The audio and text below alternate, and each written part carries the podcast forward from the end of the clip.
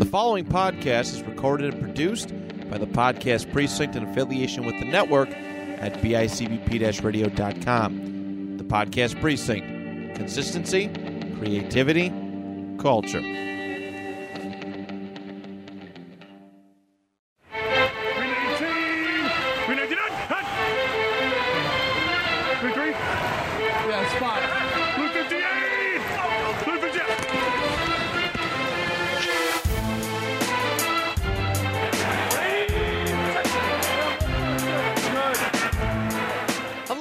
Everybody, and welcome to a brand new episode of the Two Point Conversation Football Talk for fans by fans right here on the network at bicbp radio.com. My name is Matt Johnson, one of your hosts, and alongside with me, as always, for our film study room, film room studies. Said that out of order. Uh, Mr. Brian Finch. Hello, Brian. How are we feeling? I'm fantastic. How are you? I'm good. I'm in a pretty good mood. It's my Yeah. second second episode I'm recording today. Um, so I'm, I'm I'm feeling good. I'm feeling pretty good. Getting the jump on a couple things. I do not have to come to the studio at all tomorrow, Tuesday. I am delighted. Um, it's so nice. It's it's kind of nice not driving out here sometimes. Um, but I'm in a good I'm in a good way. I'm in a good way. Um, yeah, things are life is good. Life is Yeah. good. Are, are, are you ready to shout? Sorry, uh, the Bills are back on top of the AFC East, It's and cool. I You're- am. You're only the fourth go- co-host to, to say that this week. yeah, yeah, it feels great. No, nah, be happy. Be proud. Yeah, I was happy you guys took care of uh, Arizona for you on Saturday. I was happy for you. I, I knew the whole time that it really was in my best interest as a Bills fan for you guys to lose, but I could not find myself um, in a spot where I could actually root against your team like that. Well, man. you, I, I, you are a I- better man than I am. like Frank Reich. I love Jonathan Taylor. You know me. I'm a gigantic uh, Carson Wentz ap- apologizer. Yes. I will constantly go to bat and defend that man. And um, I don't know. We had Quentin Wilson, and uh, Quentin Nelson. That dude, like you know, he is. I, that's who I would want to be if I was in a professional football player. I'd want to Yeah. be screaming my head off as I'm running down the field, blocking my ass off. Um, so yeah, I identify with your Colts. So that's That's cool. you guys put me in a weird spot. Stop, stop being so damn likable. I know. No, we can't help it. I am getting nervous, though. All the COVID stuff is starting to come through. They just lost a couple more pieces, as expected. So Hey, eh, Car- Carson Wentz is about to be it. playing with no offensive. I kind of hope they. I mean, I, I don't Look- know.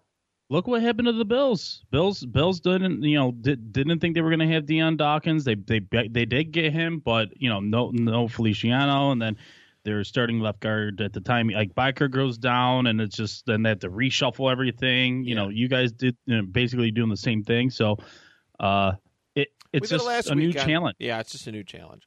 It's a It's a big time challenge. game. If the Colts beat the Raiders this week, they lock the playoff spot up. So Hell yeah! that's that's why it's like, ooh, come on now, come on, bro. I mean, We're not going to have the- Quentin. We're not going to have Quentin. We're not going to have Darius Leonard.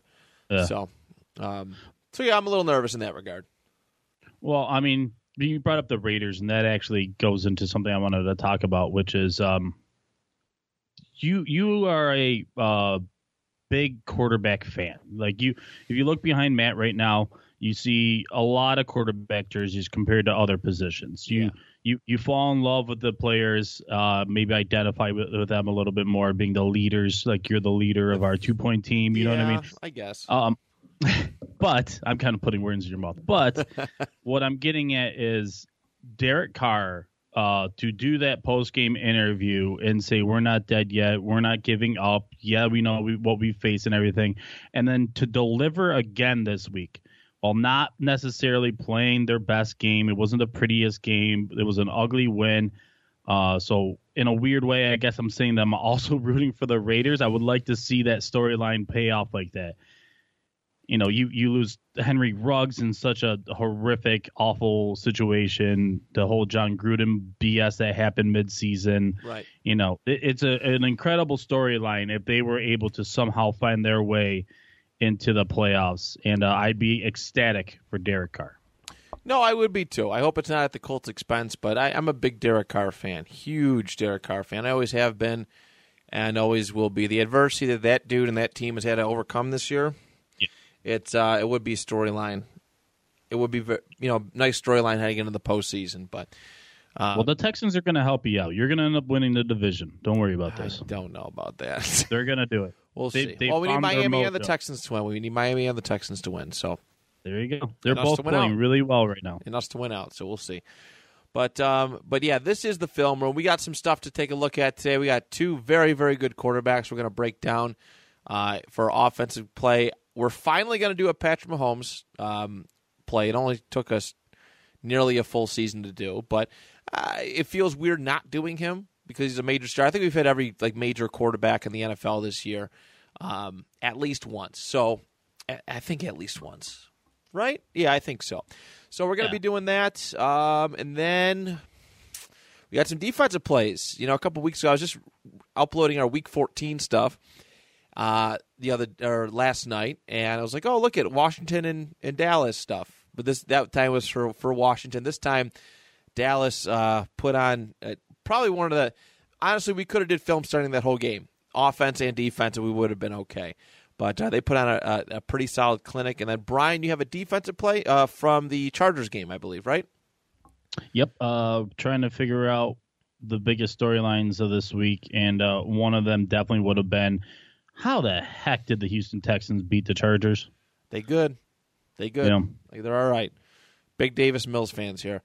Um, so we got that, and then of course our losers club, which we're going to continue with. We have Washington and The Falcons. the Falcons. That's right. That's right. Yep. So um, Washington won so so appropriately timed after after getting their you know cheeks clapped uh, Yeah. last that's to put it nicely. So we got a lot to talk about. Let's jump into it, everybody. Uh, we're going to start off with Patty Mahomes. All right, down Travis Kelce. All right, Travis Kelce did not pass COVID protocols. He is vaxxed, but could not get a negative COVID test before Sunday's game. And they're going up against the uh, Pittsburgh Steelers, who they handle themselves pretty well um, here. I have to apologize, all right, for those who listen to maybe every episode, or at least our Pick'em episode on top of this one. Uh, I did, I think maybe the fantasy, actually, it might have been the fantasy one too. Uh, I made some comments about Patrick Mahomes. Listen, I know how great he is, but I also made comments that uh, Patrick Mahomes is not the kind of quarterback who's been able to elevate guys. When he doesn't have his stars, he struggles. And maybe it's Pittsburgh's deep. Maybe it's just how bad. I'm not. You know, I'm not gonna make excuses for it. Uh, Patrick Mahomes elevated some dudes. Tyreek Hill, um, you know, was a factor in this game, but he elevated Byron Pringle, uh, Hardman. These are guys you're not normally you you know of, but you're not hearing having as significant games. And uh, Mahomes did a good job of that. I apologize for ever doubting them. I was wrong. Um, you know, I used to say uh, all the time back in 2018, man, I wish Patrick Mahomes had this Colts roster. I'd love to see him try and elevate um, Donte Moncrief or you know some of these other pieces, uh, you know, to to be good. And then, you know, would have loved to see Andrew Luck on those 20 that 2018 Kansas City Chiefs team. And that's how I've kind of felt throughout a lot of his career. Patrick Mahomes has been blessed with fantastic weapons at his helm. I mean, who, you know, how how great is it? You come into a team who's already a pretty good offense, and you got one of the best wide receivers in the game in Tyreek Hill, legit the fastest man, fastest, probably the fastest wide receiver in the NFL. Um, a future Hall of Famer in in Travis Kelce, and you know one of the best coaches. Absolutely spoiled, but uh, he's making do with it. And um, and yes, I want to show a, a play. Him hitting, I think it's Derrick Gore. I think it, it, the last name's Gore. I think it's Derrick Gore. Is their fullback's name? And it's uh, it's a pretty spectacular pass. I want to take a look because it's it's actually it shows off the magic of Mahomes, in my opinion. Um, you know, th- this guy can can do it all, right? This guy can do it all. He's mid play, he's adjusting, you know, and just trying to get get stuff to get, happen. So let's take a listen to uh, this play, and uh, and then we'll start to break it down. Here we go. Uh, second and seven, three minutes, ten seconds left in the uh, in the first half. Kansas City already up seventeen to nothing over the Pittsburgh Steelers. Uh, if you want to find the original video, it's Patrick Mahomes' best throws versus the Steelers NFL 2021 highlights.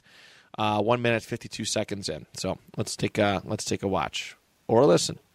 And that's why he's won so many games. Yeah, I mean, you're here for a reason, right? If, you, if we're bringing you in, it's not to just sit here and hang out. It's to play at some point. Here's the pass down the field. And Gore has been the man on this series that he was left alone. Gain of That's not 50. And down here on the bottom, Gore's close. over here. Look at jumped the line of this. scrimmage. Mahomes is going to run around. All right. So yeah, pretty nasty, pretty significant play. But this is why Mahomes is one of the best. It's why he's the highest paid quarterback in the National Football League. It's because he's that dude. All right. Uh, let's take a look at our formation setup. Uh, actually, both my plays have the same uh, personnel package, same formation. This is shotgun, five wide, double zero personnel. All right.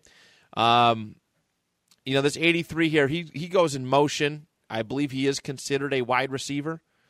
All right. I don't think we have one personnel, right? Do they really do that? It, it depends on where they line up, but he, he doesn't line up in a position. You know, he doesn't line up in a position where I think he's registered as a tight end, if that makes any Right. sense. It does. Yeah, yeah. So, uh, you know, of course, no Travis Kelce. You get your backup in an 83. Um, I believe it's a tight end, but he's playing. he- He's he's lined up as a wideout, so it doesn't really count for personnel. All right, shotgun five wide, um, double zero personnel, zero personnel, and the defense. Pittsburgh is in a base four three. All right, cover one. We got one man deep. He is right about here. Let's see if you can see that on. I think you can see that on screen. But we got one man deep. He's on the uh, the Steelers' forty-five yard line. All right, and they're in uh, zone coverage. You'll be able to tell with uh, how this this play kind of breaks down. So, um, so yeah, so Patrick Mahomes shotgun, pretty uh, common position for him. I got to give a lot of kudos to his offensive line here. They did a fantastic job of protecting him. Uh, Pittsburgh didn't really bring any heat on this play, and that's kind of I mean they did, but not really, and that's kind of why Patrick Mahomes got away with what he did. So let me start to uh, let me turn this down a hair, and then we can uh, start to break it down a little bit. All right, so he sent 83 in motion from the right side to the left side, um, perhaps for some extra but protection, maybe like a little bounce off and then kind of go. All right, uh, onto that onto his left side, but it doesn't really it doesn't really change anything with the, the, the way the play goes. Moves him up, plants his feet, and we go. Yeah, he just uh, just a better opening there. Uh, Chiefs are sending everybody. You know, we got I can't tell who know what number that is. Got a quick little route right here, and the Steelers are actually protecting it relatively well. They're guarding the first like up to this point. The first down line is pretty protected, and if this guy catches it right here, um, I can't tell who that is. He's getting blasted. Uh, this one, he's got somebody kind of nearing him, and all these guys are, are pretty uh, almost. I don't even want to call it like a prevent style defense, but the the first down marker is pretty well guarded at this point. And uh, and yeah, listen, look at the Chiefs' offensive line is doing pretty well. We got you know we got some coverage over here. Uh, not bad over here. The pocket's collapsing a little bit, but it's Mahomes. He just kind of makes it work. Uh, Mahomes could take the easy pass right here. It's second and seven. You get yourself to a third and one, third and two position, and you know you're golden. It's easy to convert that. Clyde Edwards-Helaire, I think, is still in the game at this point. He's doing pretty well for himself. Damian Williams, uh, is it Damian or Darrell? Daryl. So they have Damien. they have. Damian. Okay. Yeah. Um, you know, whatever you go get that, you- you're doing fine. This this Steelers offense or defense isn't stopping you. But um, great awareness here. Great awareness here. Mahomes steps up and he's starting. He's trying to make his reads. Like there's a couple guys right here ready to go. I think that's Hardman right there in the middle, number 13 I could be wrong, or no, but that's Pringle. Uh, and Mahomes is you know keeping an eye. He did a good job. He looks back. He's keeping an eye on the line of scrimmage. He gets really, really close to crossing it before he throws, but he actually did a very good job of it. But he points. He makes a little um, adjustment. He gets this guy to take to take off this uh, this cornerback here, number twenty one. So you take a guy off. All right, and then that leaves Gore open. This guy actually, I believe, came forward, or, or there's another piece here that comes forward. Yeah, I believe he came forward, and Gore, yeah, catches that pass, and boom, he's uh, he's he's there. So what the the, the adjustment was? Um, Oh boy.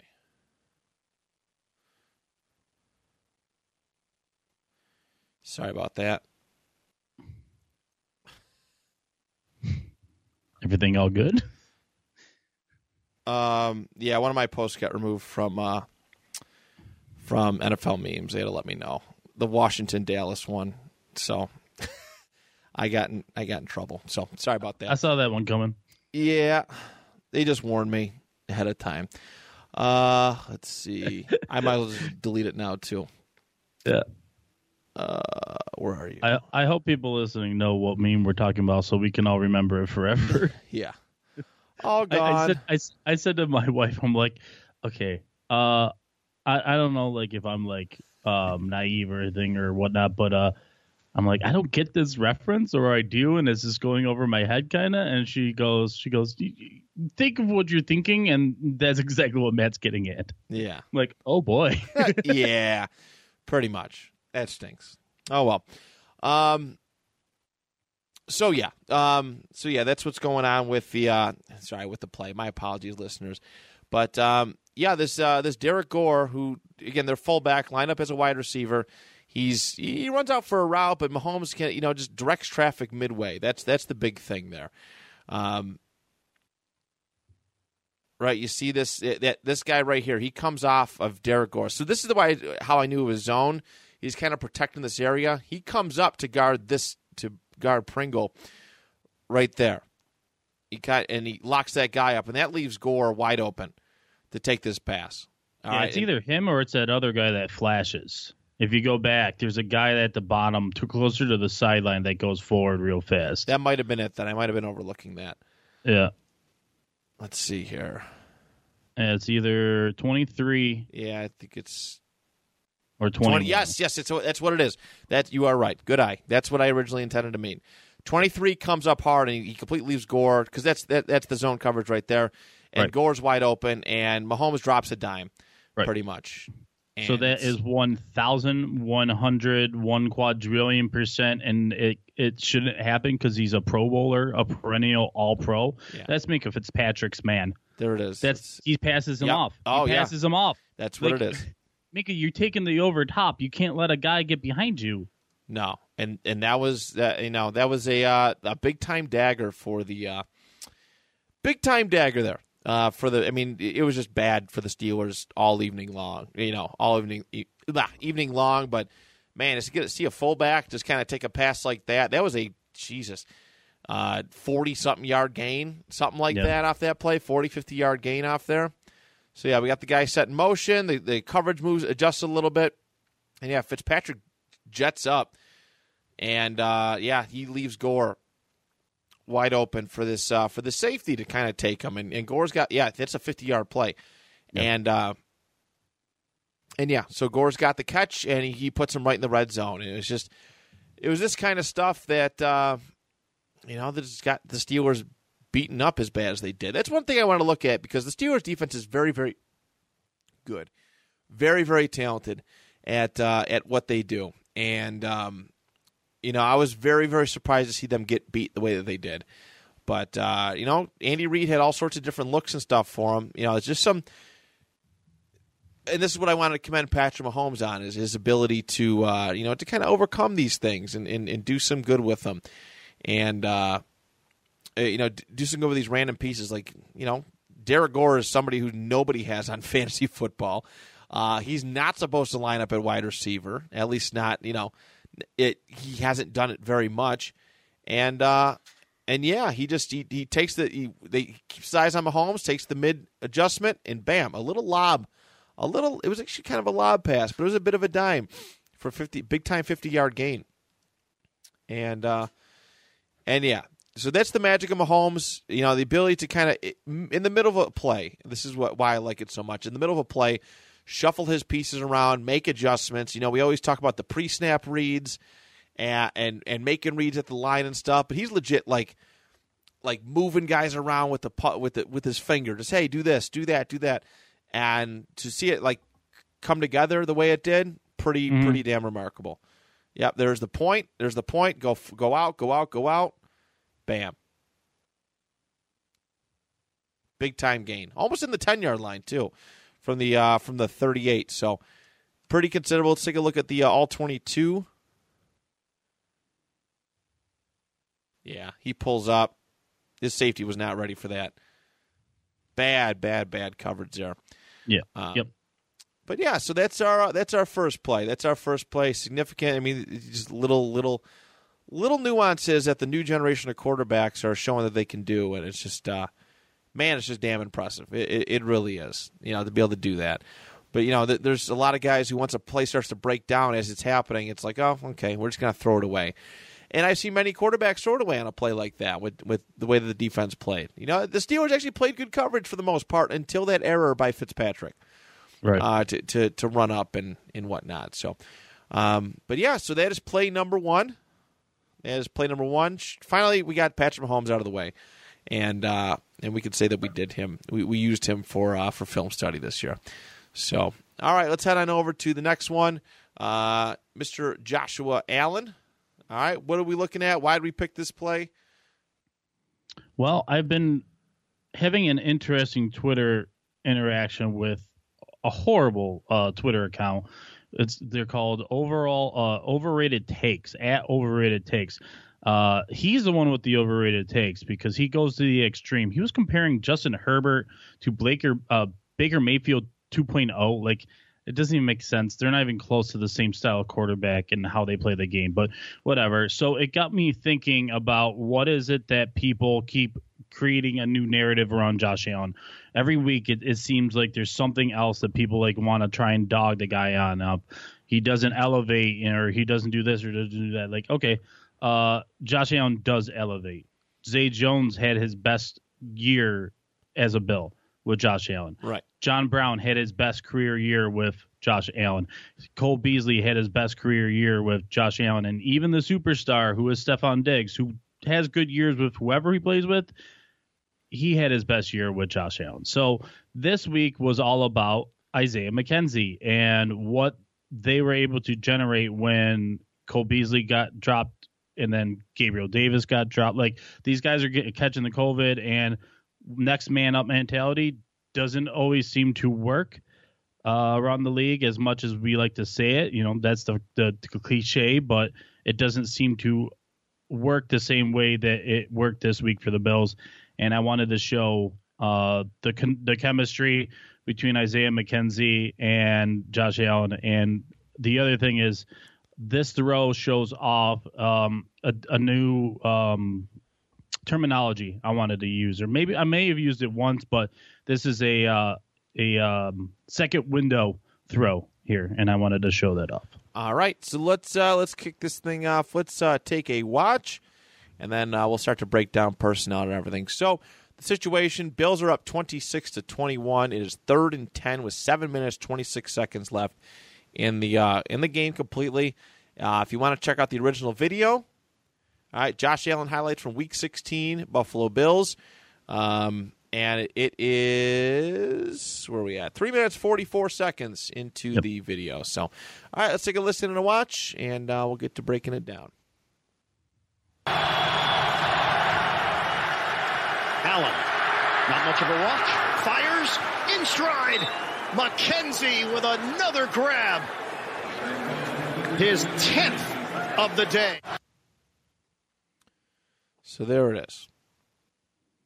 a longer developing play uh, success that the Patriots right now I know are if they're at the stadium going over this game right now at their facility. This is definitely one of those plays which is it's third and ten.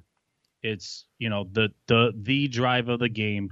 We need to stop the Bills here. We need to get the ball back because it's a one possession game.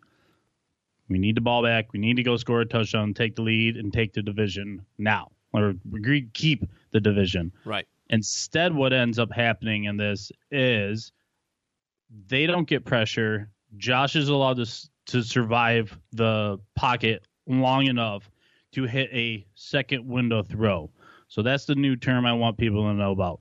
Uh, so what they're facing here, personnel wise, is Bills are in 11 personnel, trips bunch, and countering that, you got uh, the classic uh, 4-2-5 uh, for the Patriots, and they're running a uh, it's either cover one or cover two man coverage. So it's it's man to man, but they either have two safeties over top or one. I never get a clear sight because there's no all 22 look at it, and no safety ever shows up in the picture besides the one you can see at the start of the play right now. Right. So I, I want to say that they it's it's too over the top. I think they're trying to keep the big because it's third and ten. I'm guessing that they're probably trying to just keep the deep ball uh, out, but they do a really good job of using Isaiah McKenzie's uh, ability to beat man-to-man coverage. It's something that he actually does better than Cole Beasley right now. They're both phenomenal short yardage, you know, uh, yards after the catch, uh, slot guys. But what Isaiah McKenzie's able to do is have just pure athleticism take over, and he's able to beat the corner to the spot here. And so what they do is they they start McKenzie out. He's at the top of your screen right now, and they're going to start him out Yes, out number wide. nine- they, number they- 19, excuse me, for those who don't Yep. know. So they're motioning him into the formation. So let, why don't we play it here? And I'm going to have you stop about halfway Sure. into his route. And there. Okay. So a second window throw, the idea being this that when the receiver first gets into his route, there's normally a first window throw, which you have to have him as your primary receiver. Okay. And it's normally designed where there's conflicting routes that is going to help create space for that first receiver, that first read to be open. And it's normally a three step drop kind of deal. This could have been that because it's just, you know, it's a shotgun. Josh is going to get the ball and just try and get the ball out of his hands quick. Uh, but they only bring four, and they even keep Dawson Knox close in the line of scrimmage. So they're they're kind of keeping everyone close in line of scrimmage here for uh, Josh. And then why it becomes essential to throw the second window is, is because he doesn't actually get open into a space where he can catch the ball and not be caught before the first down marker. So right now, Josh has not left his read. He knows it's Isaiah McKenzie. Uh, he's probably not staring directly at him, but at the same time, kind of staring at him. So let's keep this thing rolling. Sure. Leads them past the first down, right? Leads them towards the line of scrimmage, and it's a nice, easy catch. Absolutely. No, those it's those little out routes, right? That are that are always so dangerous. And if you have a talented enough defensive back, they can you know rip one back and, and almost take it back, you know, back the other way, take it to the house. And uh, it's a lot of trust with Josh Allen. We all know that, you know, for those who've kind of been aware, Isaiah McKenzie's been in the doghouse the last month or so. Uh, ever since he botched a uh, special teams return and put the Colts in scoring range.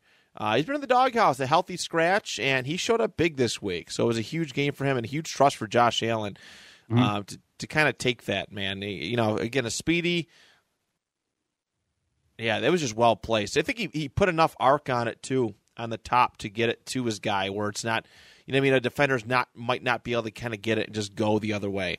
It was it was very well placed in that regard. And yeah, McKenzie's got enough room and he takes it up a little bit.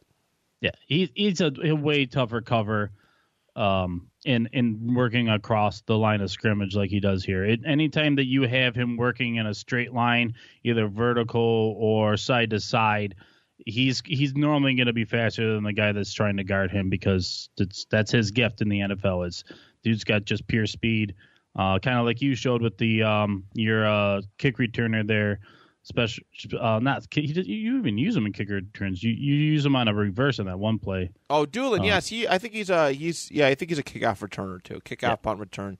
so there's you can't scheme up speed like you you, you just can't there's no defense that's going to be able to just take away someone's god-given talent to just be able to run past somebody so at some point it does come down to that and you need athletes and you need athletes to understand their role on the play and how to best utilize this. So one thing else to look at this is Isaiah's job of understanding the routes of his other receivers and how he's going to use each one as he gets into his own route to ultimately set him up where he's in space. Right. All right. Let's uh One more time. yeah, let's watch it one more time. I'll turn the volume up and uh and yeah, here we go. There's a little motion, goes on the inside. Allen. Not much of a watch. Fires in stride. Mc- The That first was- guy he uses is Sanders. Yeah. That The was first guy he uses is Sanders. He uses Sanders his, his route to make his cut, and then he uses uh, Isaiah McKenzie's just presence. I mean, or um, Stefon Diggs' presence just to uh, be effective because that's you know that's what superstar receivers do too is is help the the lesser talented guys on their team have better opportunities. Absolutely. I mean, that was one of the easiest third not third and long conversions I think I've ever seen. Right. Um, and this is after Isaiah McKenzie has had like the game of his life. So it's right. He's like already done enough, you know, Yeah. at this point. So yeah, this is this is pretty huge. So All right. Well, technically, the Miami game at the end of the year last year was the game of his life when he had three touchdowns, but whatever. yeah, yes, last year's touchdown, yesterday's touchdowns don't win today's games. That's the old, That's right. saying. Nice. So, all right, there it is. There is our uh, last offensive play. We're going to the defensive side now. And yeah, listen, I watched it yesterday, uh, last night's Sunday Night Football's Dallas and Washington game, and it was just not pretty. Uh, right out of the gate, very early on, I think the, the Cowboys scored 21 points in 20, uh, 21 points in both the first quarters. So 42 in the first half, and then the third quarter was pretty ugly. Unfortunately, Dak Prescott could not give me my final four points that I needed to advance. Oh, Dude, he got me so I had eight percent chance of winning my uh, semifinal matchup in one of my fantasy leagues at four o'clock p.m. Eastern time. I had Courtland Sutton and Dak Prescott left. Courtland Sutton got me like seven points. I still can't believe they extended him for as much money as they did, uh, Denver. And then Dak pulls me out. He like gets me so close. I was really about. I had a ninety-eight percent chance to win at halftime, and then they, they he had a couple. They just got really conservative, understandably so, Yep. uh, on offense, and they just pulled them. So yeah, that sucks. I'm It- It's pissed. blame the blame uh, Washington's offense and Dallas's defense for your loss. 100%. I'm furious right now. Absolutely furious. I was all like, yeah, go. How about them Cowboys? Like, I was all proud and stuff. And now I'm just like, fuck them Cowboys. Not a fan. Not a fan. trash. Absolute trash. Anyway. yeah, I, I went sorry. into the Sunday night game relying on Dak and uh, Amari Cooper, and they pulled it off for me. He did good. He did damn good. So, um, so yeah, Washington was just a hot mess from the get go. Their their teammates were fighting on the sidelines. It was just, it was bad. They brought their benches for no reason to just get embarrassed. It was it, it was terrible. Um, but yeah, D- this is one of the better. I mean, Dallas's defense is good, and their defense has them as a Super Bowl contender, right? Like uh, their offense has been good underneath Dak Prescott. There's been no debate about that. Dak Prescott is a good quarterback. We've talked about that plenty of times. But their defense has been the one thing that's been getting them killed the last couple years. Right now, their defense is on fire. All right, absolutely on fire. They have all three of their big pieces: Kearse, uh, Diggs, and there's one other one. Oh, I can't think of his name. Demarcus Ware. You, you talking about all guys in the secondary? uh, just everybody in general. They, they have like their key pieces um, in in play right now, and they're they're just like playing just lights out football. And honestly, Oh well, they, they have the defensive player of the year and the defensive rookie of the year on their team with Micah Parsons. yes, Micah Parsons, Yep. um, Parsons, Kearse, and uh, and Diggs. Diggs. and and this one is like is Oh, and Demarcus Lawrence. Demarcus Lawrence. That's who we're looking at today. so they got a pretty good team. All right, their, their defense is, is pretty damn good. So, Wait, we just had to go. Oh, and Demarcus. Lawrence. I know, right? I know, right? As, as we're about to cover his play. Um, So let's take a gander at what this was. It, it, there was so much I could have chosen. Like I said, we, we could have picked this entire game to just break down for two uh, two good offensive plays and two good defensive plays. But let's watch uh, let's watch this this this breakdown right here. Empty backfield, four man rush. And that is intercepted. It's Demarcus Lawrence. Down the sideline, he goes. And look at that. Into the end zone. Terrible, just terrible. The- you know, I what mean, it, it reminded me of freak play. what's that? It's a freak play. I mean, You know I guess. I don't want to. I don't want to knock uh, Heinicke too too much on it. No, because we Uh, still like him, but it, it- Yeah. it reminded me of the, the, the defensive play that we chose last time Washington Dallas played, where Dak like threw one right to uh, Oh. uh what's his name Cole. I, just Yep. uploaded the damn video. whatever. Anyways, I don't remember his name. I just I the literally just linebacker. forgot it. Yes, the linebacker. So, um, so yeah, so let's take a look at uh, our our breakdown, our personnel, all that fun stuff uh, for the Washington football team. Again, shotgun five wide, zero personnel.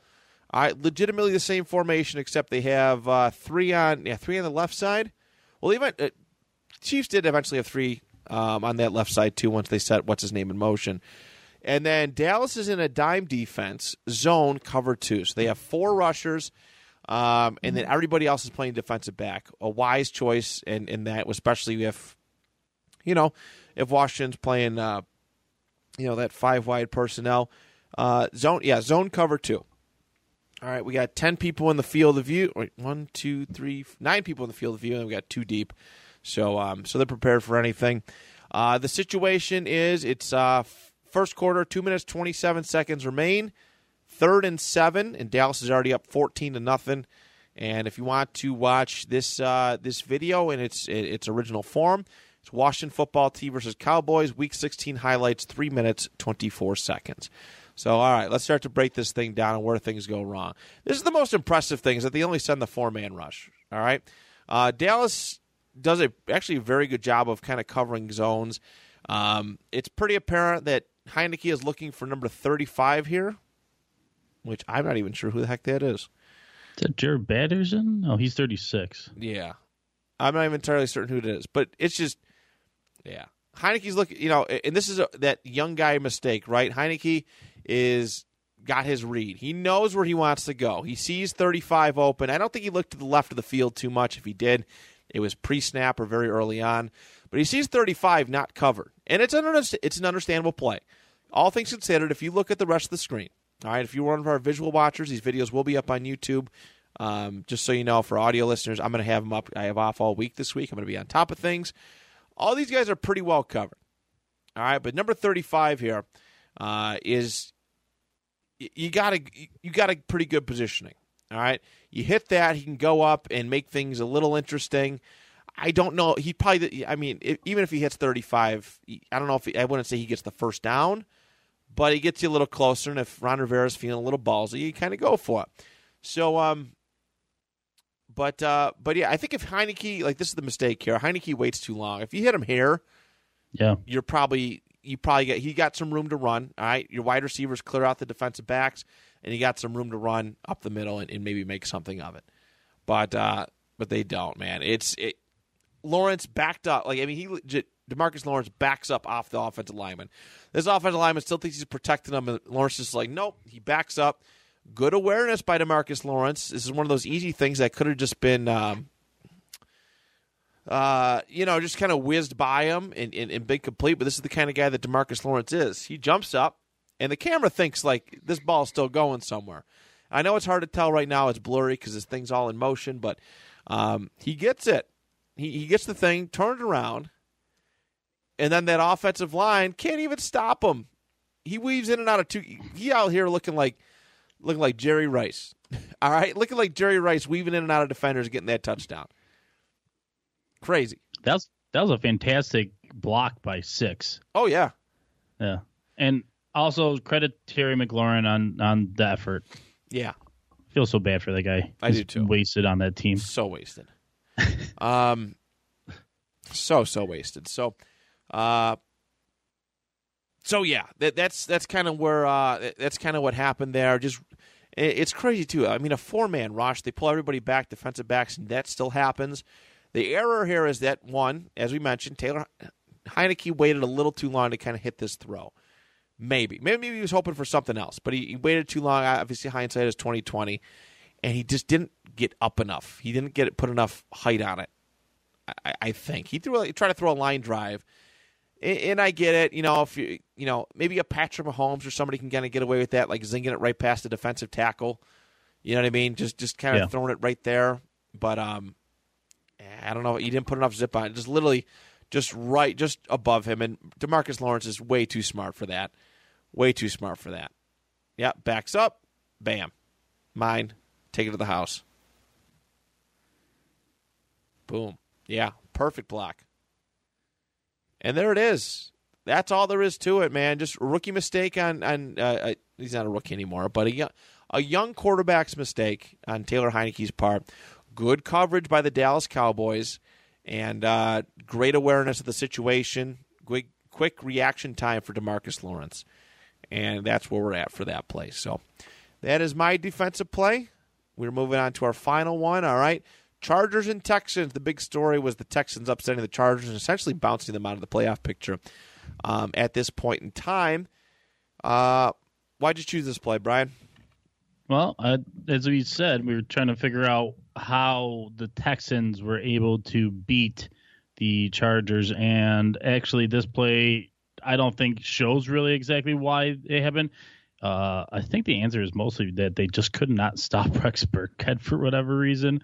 You know, con- controlling the it. clock, limiting limiting um, possession for Justin Herbert on that offense. You know, and then um, not capitalizing on their chances. Uh, the Chargers uh, turned the ball over tw- uh, three times. Uh, a fumble they lost, and uh, Herbert threw two picks. And we're going to look at one of those picks right now. All right, so let's take a look at that uh, situation. This, uh, what's going on right here? Uh, Chargers are up twelve to ten. Four minutes, eight seconds left in the first half. Uh, and yeah, it is first and ten. The Chargers are on there uh, between the four, uh, the Texans forty and thirty nine yard line. If you want to watch the original video in its uh, pure form, Chargers versus Texans Week sixteen highlights. Five minutes, twenty one seconds is when it starts. So let's take a let's jump to that and make sure the screen changed. And here we go. Down in 10 from the 39. Play fake. Herbert setting up to go deep. He's got Palmer down there and it's picked off.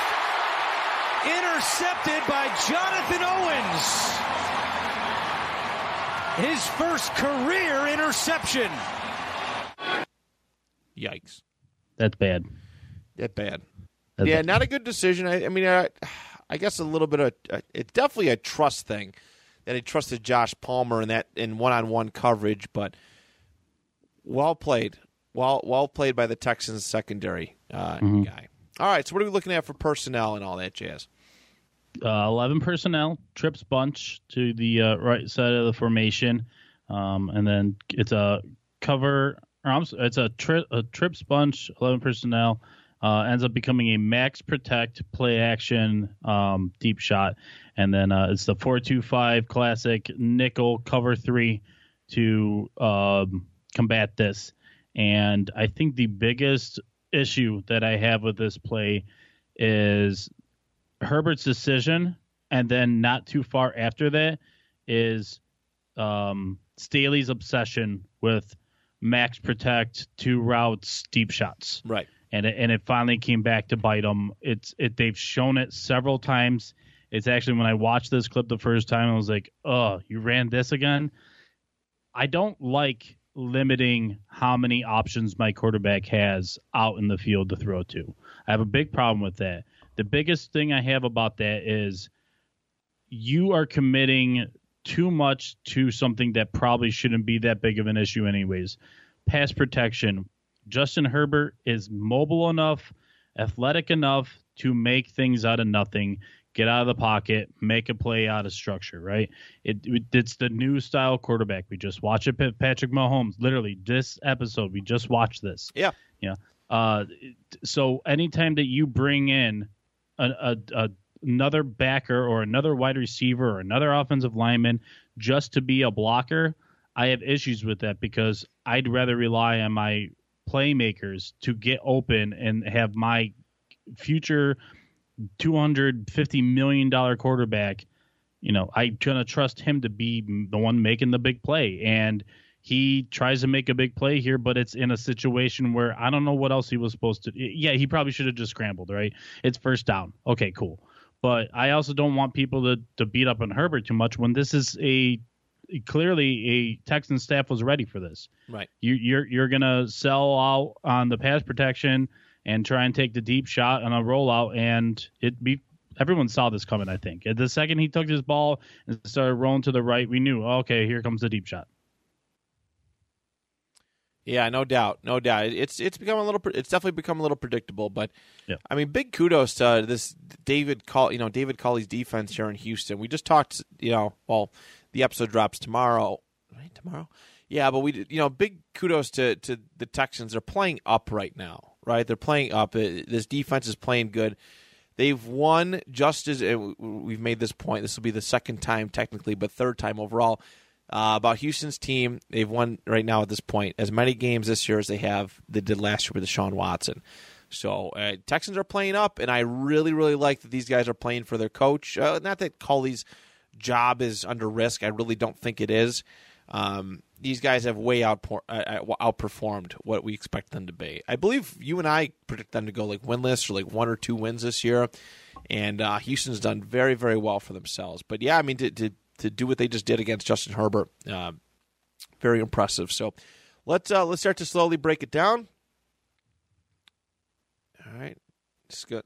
I like the little head nod. I never noticed, really noticed it before. Herbert's like looking at both sides, like real quick, like a bobblehead, before he sets the ball off. But there's your fake um, linebackers committed, right? Let me know where to pause. Let me know where to pause. Well, I wanted to watch it one time through again just because I wanted to make sure that it was only two guys in the routes, and it is. Okay. There's only two guys out. And they're kind of working on the same level. So let's pause it right there. Okay. right. First off, I think that is atrocious play action. That was weak as we can be. Uh, yeah, some of the guys trailed that way, but I think that's actually more to do with the fact that you committed six guys to blocking. You know what I mean? So they're already that those guys already probably have their assignments, and you just committed one of them to the off or to protect on the offensive line. So that guy really doesn't have anywhere to go. Uh, the other thing that I'm noticing right now is I don't see anyone on the left side at all, which is kind of unique because um, you would think that you could find a, a shorter route to the left side when you're rolling to the right. Instead, what he's doing is rolling right and throwing it deep left. Um, but that's just a preference thing. So let's let's roll for a quick sec again. And pause. All right. How long was that, Matt? In real time, what do you think? From from snap until this moment right now. Snap until this moment, probably three, four seconds at the absolute tops. Okay. Um, we we want our offensive linemen to block for as close to three seconds as possible. So basically, you brought in an extra blocker and kept a running back in to buy yourself an extra second for what? You're you're getting rid of the ball in in three to four seconds, no matter how many guys you have blocking. You know, you you no good play ever, it, unless some guys scrambling like crazy, like Lamar Jackson or Russell Wilson, you know, and stretching the plays out like that. But I'm saying like a normal scripted play, your your guys should be getting this play executed in under six to seven seconds Right. from from from snap to catch to tackle.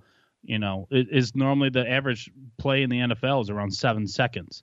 So I that's the biggest thing I have with this play, I guess, right now is it's just not committing enough guys to being available to make a play. And the other thing is he's throwing deep in the cover three. There's nothing that happened from the snap to when he's about to throw this ball that should would, would say that those safeties have any reason to not be where they were at the snap. Right. So it it that the play the he like no one got fooled by the play action. So fail number one. Your eleven, yeah, your eleven personnel is still standing there, trying to block block three guys for you right, Right. now. You're you're Yep. you're running back, and you're like like Brian said, you're running back, your tight end, um, your extra blocker, all just standing there looking silly. Uh, when you could have a guy, you know, a little safety valve. Everybody's deep right now for the Chargers. Everybody's deep, and everybody's very well covered. So we got three there, so that means there's you know three there, two here, so we have everybody's covered in the back. Yeah. That's six six people, six people covering three three receivers. three receivers. Yeah, yeah. awful, awful play design.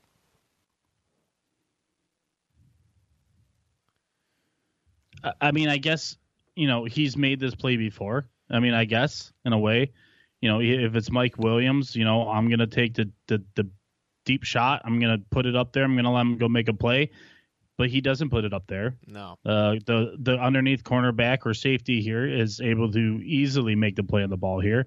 Um, and I also don't like how close the receivers ended up being to each other. Right. So you didn't you didn't utilize the field and you didn't you didn't give yourself a chance, um, especially on first down, to just keep the momentum of the drive going because the the play before this was a good play. It was a good handoff, a good run, and then you know I thought they were more than willing to take a chance. But you know Herbert is is still got this gunslinger mentality.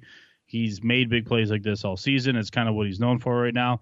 So he leaned on it, and this time it caught him. This time he, they made him pay because he's thrown into the teeth of the defense, and they were more than willing to, come down with the ball because Justin Herbert had no reason to throw it. He just is. He just has no business throwing this ball. This is. I didn't think he would be this guy again, but he is. Yeah. Yeah, that was bad. Bad decision making. I still think highly of him, but he had a very bad. Oh, he's going to be great, but you know, I I was hoping that this game would be yet another example of Herbert taking the step, moving on, right. being one of the top five ish guys. No, I concur. I concur. I, yeah, I thought that. I mean, not a single one of us picked the Texans to win in our pick 'em. Why would you? Right. Understandably so. Right. Yeah. Not uh. Not good. Not good. Yeesh. Yikes. Yeah, I don't. Yeah. It. I don't get it. Oy vey. Well, everybody, that is our final film study play for this episode. But we are not done. If you've been following along with us, we are doing the Losers Club, as mentioned at the top of the show. Uh, this is our fourth, I think, Losers Club so far. I think it's our fourth. Two, three, four, five, six. Yes, So you're correct. One. All right. Yep. So uh, we're gonna start with Washington. All right. This team, uh, all Brian and I, we're not gonna. You know, maybe another thing we got to apologize for.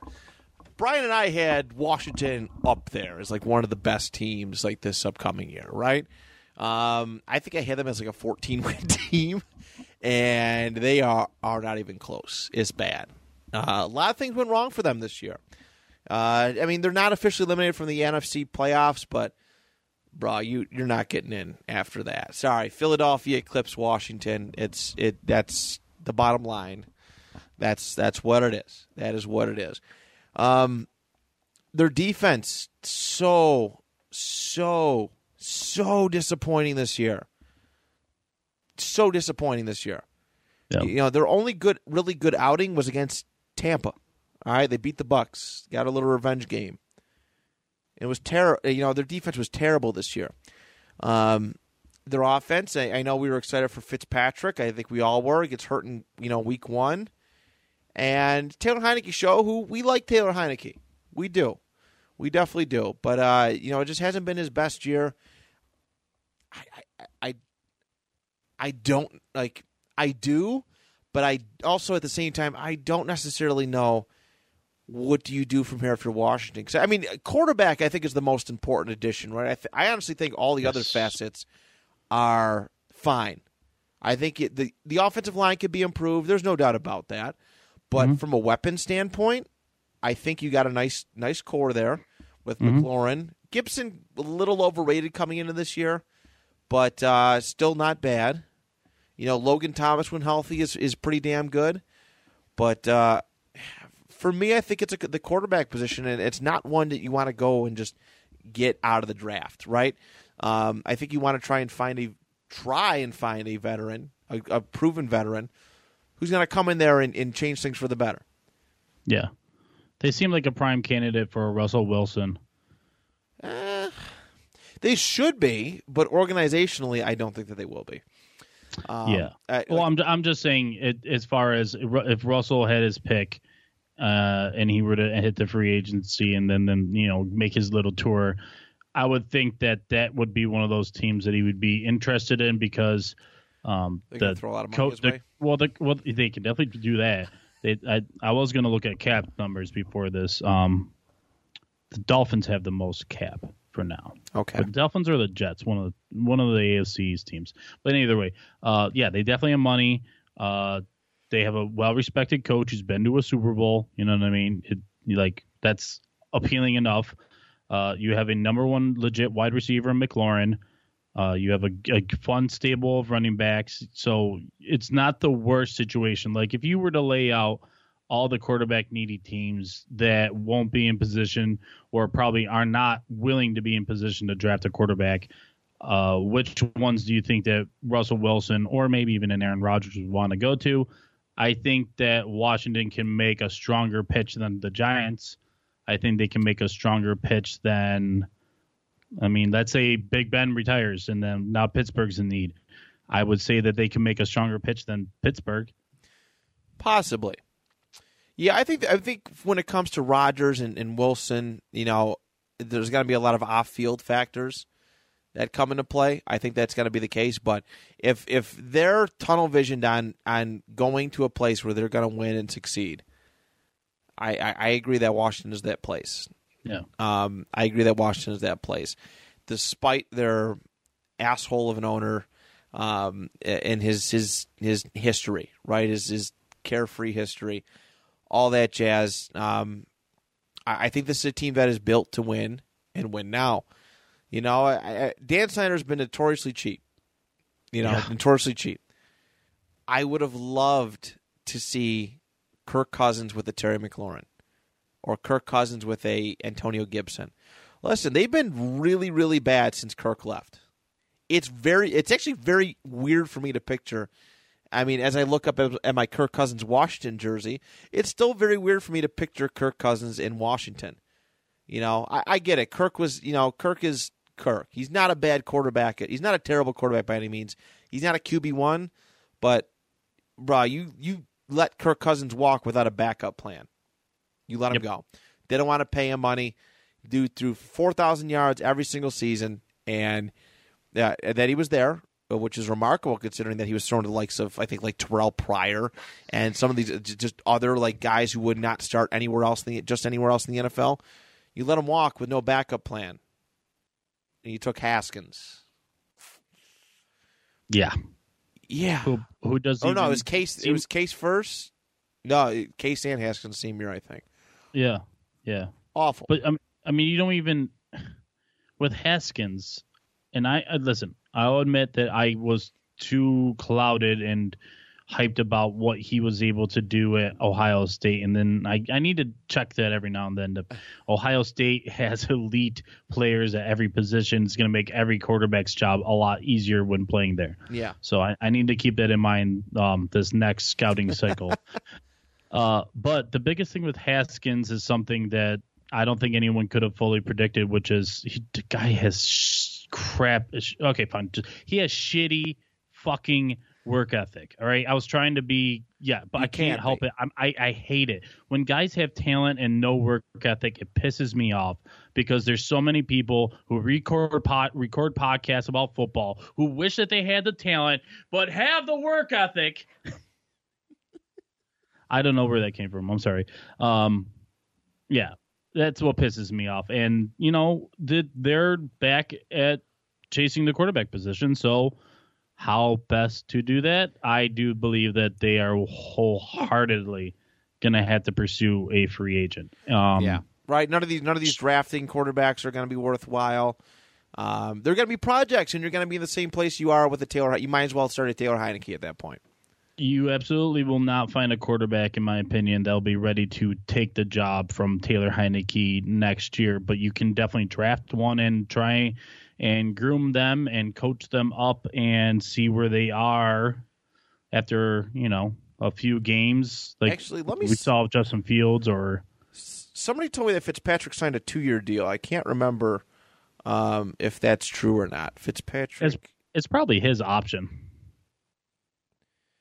uh, Two year deal is probably his option. Oh, it was only a one. No, it was only a one year. It was only a one year. It's only one year. Okay. That's what I Well, thought. That's. I mean, he's the kind of guy you sign a one year contract at this point, and he's probably going to be retired at the end of this year. So he's definitely going to think about it. He's got nothing left to prove. The, you, you know, it, his style of play he can't keep playing the way he's been playing as he gets older because No. he never had arm strength to begin with, and add on the fact that he just had a pretty serious, uh, it was a hip injury Yes, that took yep. out. Yeah, like that's don't mess around with that stuff, Fitz. Everybody loves you. You're one of the national treasures of the NFL.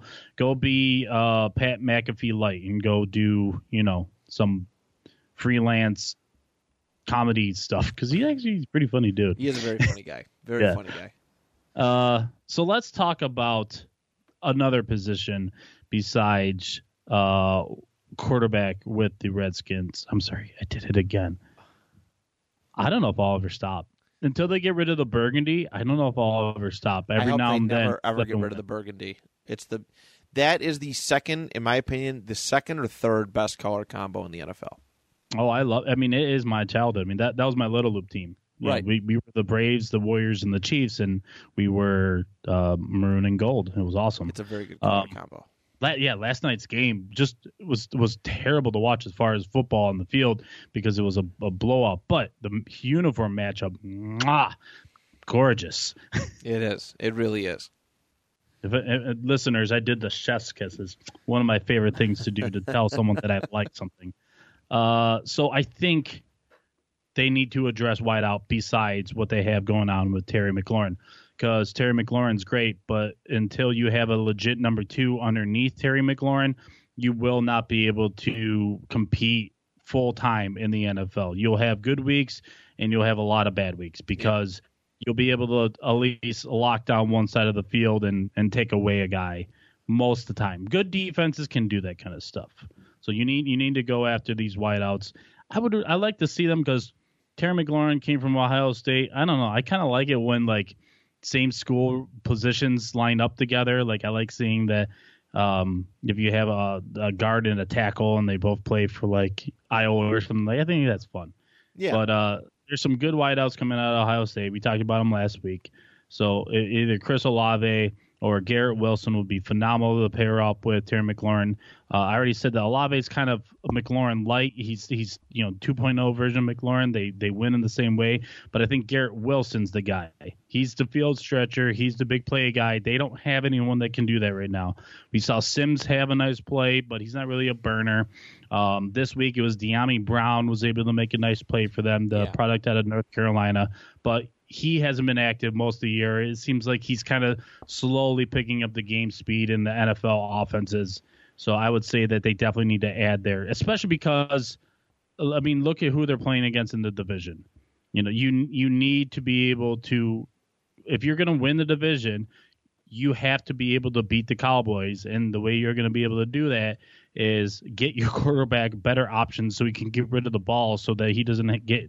I mean, T- Taylor, Taylor Heinicke was just destroyed last night with pass rush. So give him better options, get the ball out of his hands quicker, keep the offense in rhythm, and um, I mean, I guess if it, uh, offensive line is always a good thing too, but I don't think that's the worst problem with their offense. I think the the biggest issue is uh, a strong enough quarterback, and then it's uh, just options. I think they just need a, another better option in the offense. I'm not saying that Sims can't be on the team. I'm not saying that Dyami Brown can't be on the team, but I would like a stronger number two.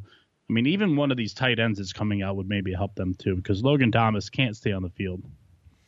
No, no, and he's one of their better weapons. He- He's so good. He had like a career high last year, and did, did pretty well for himself. But, Yep. um, but yeah, I think that I mean that's kind of that's kind of washed into the nutshell. That off, there's a lot they. Could, I think I feel like there's a lot they could do. On paper, a tremendous team, but Mhm. just can't put it together. I, I don't know who's to blame.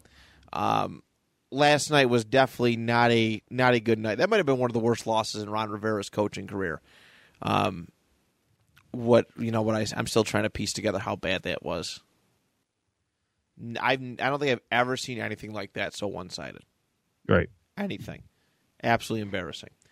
But um, all right, so that's Washington. They got a lot to do this year to kind of this offseason to kind of get back on track. Um, and then next up, the Atlanta Falcons, a team who uh, their first year under head coach Arthur Smith is uh, going about the way it has been lately. Not a whole lot has changed within the. Uh, not a whole lot has changed within Atlanta as far as production, the records, um, all that jazz. They are still alive. They are seven and eight, I think. Yeah. No, no. Uh, yeah, they are seven and eight right now. They are still alive for a postseason spot. They, uh, you know, they're done with Tampa Bay. They, they some things could happen. We know that the AFC has been really wonky in that final wild, wild card spot. There's still a chance for Atlanta to make the postseason, so they're not No. officially ruled out. Yeah, they're catching it out this week. Probably. Yeah, who they got? The Bills. Oh yeah, yeah, you're right. It's it's a, that's a wrap. Um, you know, so it, it's it's another disappointing year. Um, this is probably the worst Matty Ice year I've ever seen. Mm. He fell off of a cliff after I think they, they played the Saints really good. It's probably been about two months since I started Matt Ryan consciously in in fantasy. Um, that's how like bad it's it's kind of been, and um, you know he has a good he has decent offensive weapons. They they had, they were rocked by a lot of things this year too, right? You trade Julio Jones, which I think could have been a good thing had Calvin Ridley stuck around, but Calvin Ridley took stepped away from football for mental health reasons. I don't know if he's going to come back. You know, I, I- I think it's in the Falcons' best interest that he does, but they, you know, that hurts. And you get led by Russell Gage, who is not a wide receiver one by any means. He's putting up decent numbers, but uh, he's not. He's not a Calvin Ridley, and he's not a Julio Jones. You get rookie Kyle Pitts, who's having an extraordinary rookie season for a tight end. We all know it takes a little while for tight ends to get acclimated.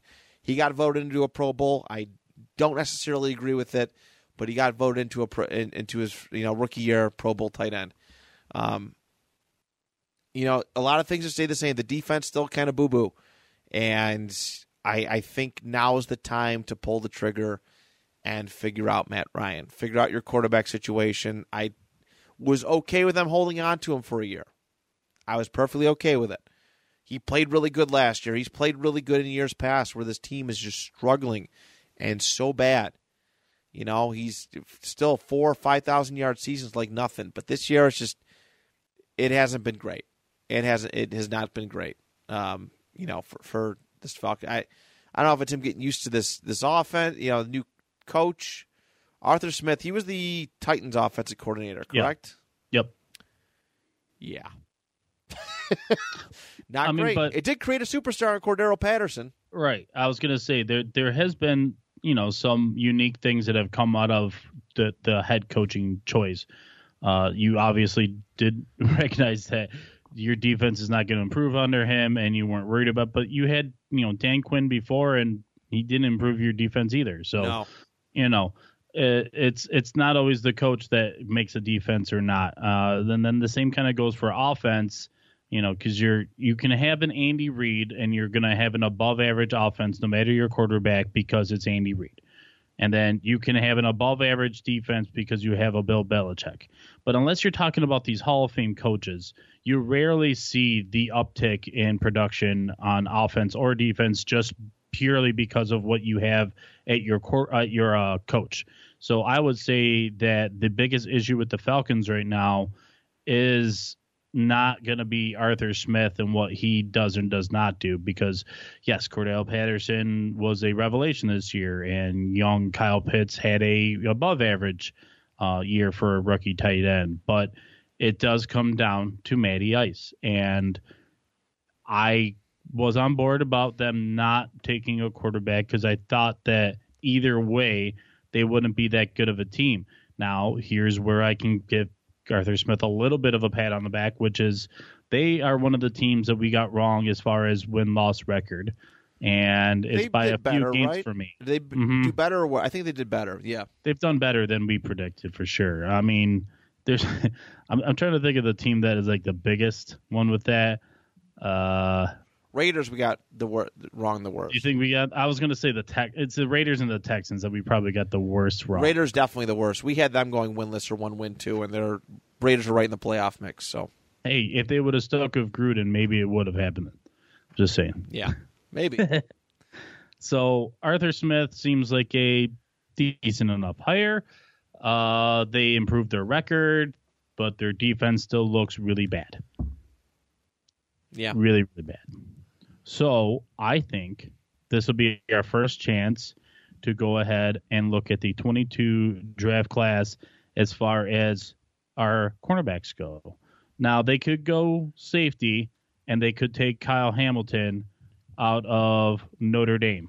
It, actually, they would be one of the first teams that I would be kind of okay with. They're picking ninth right now, the Falcons. Okay. So at nine, I wouldn't feel that bad about taking a safety that you project to be an instant impact guy and even like his ceiling could be even higher because he hasn't necessarily shown the range that you would want from your free safety, but he's already shown the ability to play in the box. Right. So if you can just start there with a safety, that's huge. But as far as cornerbacks go, let's go to Tankathon. We'll go with Tankathon this time. Yeah, they have Kyle Hamilton as their number three player here. Uh, oh, they actually have them taking Tyler Linderbaum, the center out of Iowa, with uh, the tenth pick. They haven't updated. Tankathon, update your stuff, man. uh, let's see here. Cornerback Andrew Booth Jr. from Clemson. Uh, he's a six foot one ninety five guy. Uh, I have not looked too much at the cornerback class. These are just names for now. Uh, Ahmad Gardner is a great. Actually, I know his name quite a bit. This this kid out of Cincinnati. You can watch him this weekend play uh, Alabama. So uh, I don't know what number he is on the field for them. I think he's a single di- digit guy. College numbers are even wonkier than pros. So Yeah. good luck with that. Uh, but uh, if you tune in on Friday uh, for the 3:30 game, you can watch um, Gardner take on some elite wide receiver talent. That's always think of that. Always try and do that, guys. If you're getting interested in the scouting stuff, if you got these teams that are uh, out of the playoffs and going to be top 10 picks, go ahead and dive into watching some of these guys because it's it's it's a lot of fun and it's it's a good challenge to yourself to figure out how to uh, better gauge the talent. Um, there's actually a few cornerbacks here, all in the top 30 or so picks. There's another guy coming out of Florida, Kaiir Elam. He's 6'2", 193, so a bigger guy, more physical guy.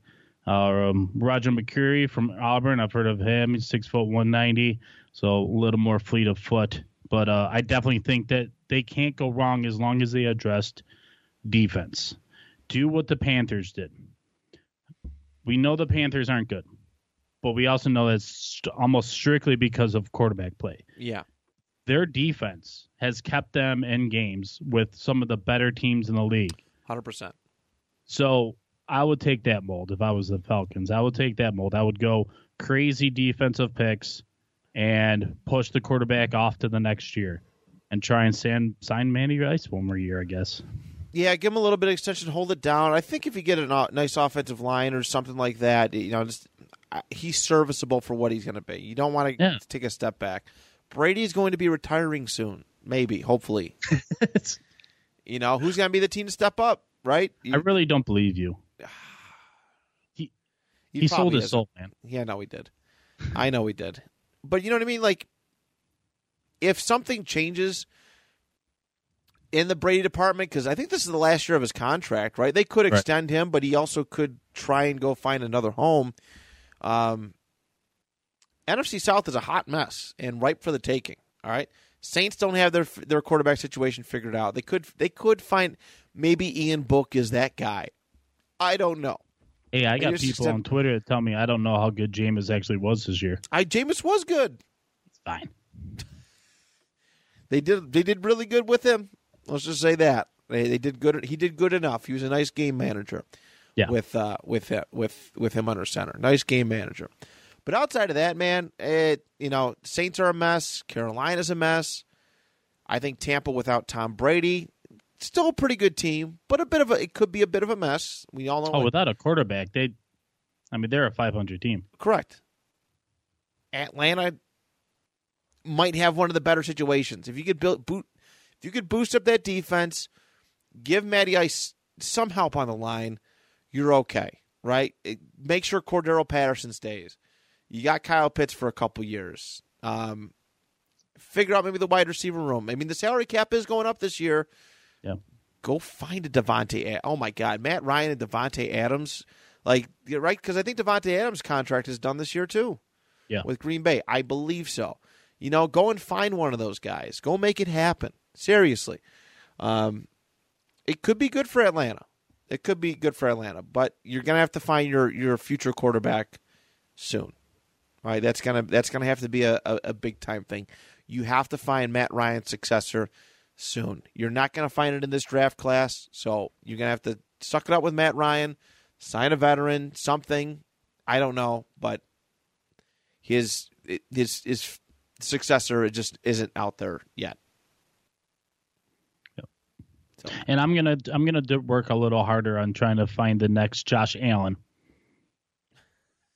I'm serious. Like, there's gonna we know it is gonna happen. It's gonna happen where there's this guy that no one likes and everyone talks down about.